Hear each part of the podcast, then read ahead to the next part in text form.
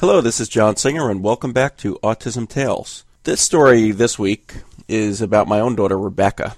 Rebecca doesn't speak, but she makes all sorts of different sounds.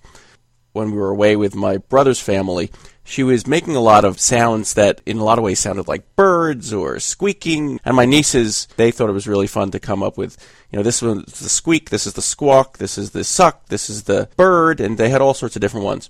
Anyway, one day I came home from work, and I got out of my car and I heard Rebecca in the backyard making some of her sounds. It sounded like the bird.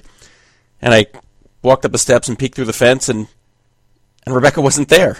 It actually was a bird. She had really managed to replicate that sound very well.